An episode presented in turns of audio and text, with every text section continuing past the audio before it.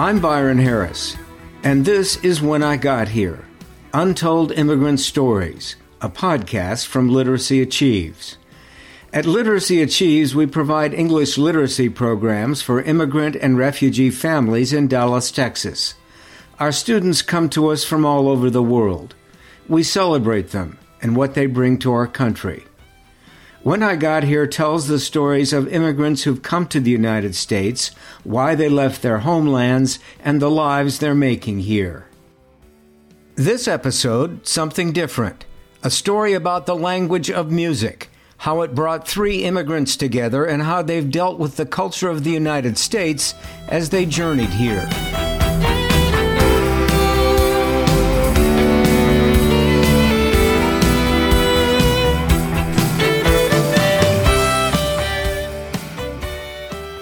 This is the sound of DSQ, the Dallas String Quartet. Grammy nominees, listed second on the Billboard chart of classical crossover groups. The immigrant core of the DSQ is three men founder, composer, and viola player Ion Zanca. I moved here in 2001 from Romania. My family is also historically they're all musicians. So my dad's side, my grandfather is a musician. I went to a school that was music specific. My parents are from a small village or community there, and there was no music school, but they saw that and wanted me to study music, so they sent me away. I stayed, I was six, I stayed with a host family, but it was quite difficult because I was six and I was by myself. The city close to Bucharest called uh, which is about two hours away from Bucharest. Bassist Young Heo came from South Korea with his mother when he was in the ninth grade. Back then, a lot of a family in back in Korea they send their, their their child to U.S. for their education because you were able to get to the U.S. with travel visa and actually go to public school, and public school will change the visa to the student visa without any cost there were a lot of parents that would send the kids and the mom to the U.S. and stay there for maybe six months, and they will go back and forth. Maybe go back to Korea during the summer and co- come back for the fall. This is around 90s, uh, 1990s. Percussionist Efren Guzman from Mexico City came from a musical family too. I started with my with my father. Uh, he would take me to these gigs when I was a little kid, and he would give me a couple of maracas and he'd just follow me. And by the second set, I would fall asleep in the drum case, the hardware case, because I was little. And that's how I started. And then I went to the conservatory, and they didn't teach drums set there, but they teach percussion. Each artist matured on his own schedule. Young and Efren attending music school at the University of Texas, Ion achieving a master's from SMU. With two American born violinists and a guitarist, they tour as many as 40 days a year.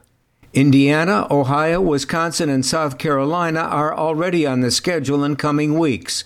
For a while, at each performance, they are immigrants again, trying to show their best in an alien environment. Ion Zanca. We tour the whole country, and we're in places we have no business in being, sometimes in places that we would be impossible for us to relate to people. But music does help us connect with them.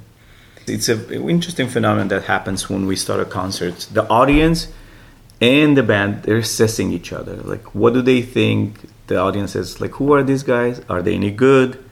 You know, it's that com- constant assessment. The way we structure our concerts is what's interesting. We start with classical, we start very slow, and then eventually we get to a point where we put a virtuosic piece not because we want to play th- that virtuosic music, but we want to show them it's like, okay, we can play.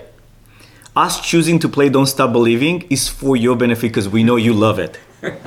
you know, kill this violin and you play that you think that is nobody's business. Once we pass that boundary, they lay their guard down and something magical happens. They relax because we just told them we just play something that we are really good and then we play something that we know they like so we follow up usually something like that with Bohemian Rhapsody, which a lot of people enjoy, you know, because there's a lot of music in that piece. So it's very interesting that we get to see this and as the concert progresses we are sitting there and we let them know that we consider this a blessing and an opportunity to be in front of them a lot of times people don't know who they're dealing with so we have to say it it's like we don't take this for granted. Like we all have difficult journeys. You know we left families behind. We left friends. We had to learn quickly how to adapt to a new culture. But we love music. And if we're able to sit in front of you and perform and give you our honest best you know every concert usually we go outside after the concert people hug us. They literally give us a hug and they feel like they know us. And we're we've been in Nebraska and we've been into like Iowa and Burlington and everywhere from the east to the west and in the middle. And it's still interesting that that happens.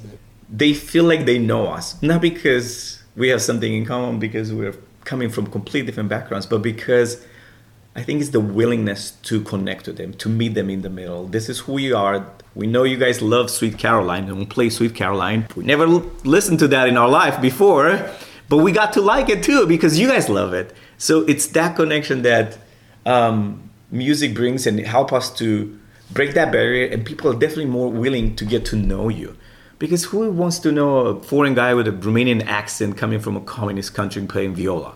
Like that's such a niche thing that most people be like, ah, that's cool. You're kind of an exotic bird to them. As they look out across the audience, they are aware of the tender bruises in American culture.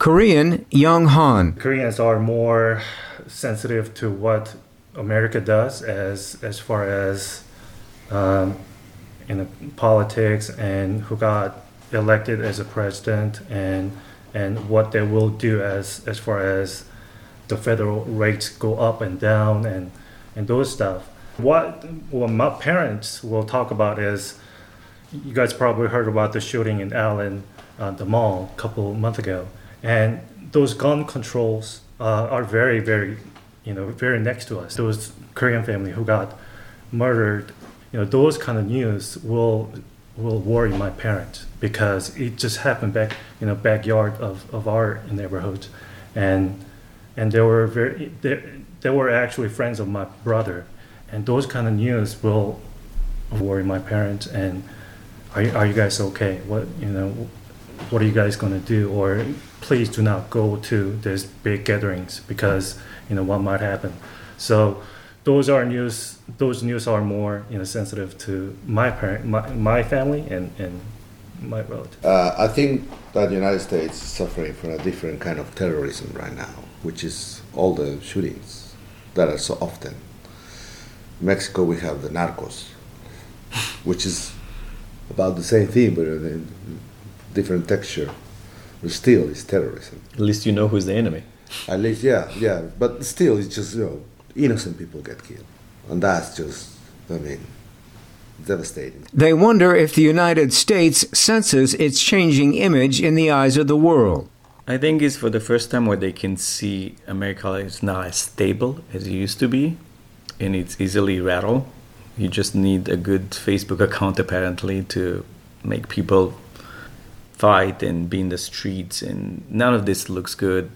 And the way i can think of it is almost it might be wrong but you know you read all the studies with kids. If the parents have a stable relationship you know the kids usually they know what's right what's wrong when to do it and when not to do it. So it helps them having those boundaries.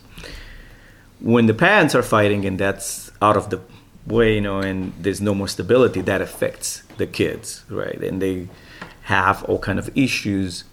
I think it's a little bit this way with America, and maybe it's a wrong example to make America the parent and the other countries' children. But the idea that it's supposed to be a bigger force that shows the stability, it's not good for countries like Romania, for countries that now you give a little bit of doubt. Whenever you give them the opportunity for doubt, that is like, okay, what America stood for was freedom and liberty and pursuing of happiness, or um, those great things. Now you see that there's so much corruptions and div- division between them.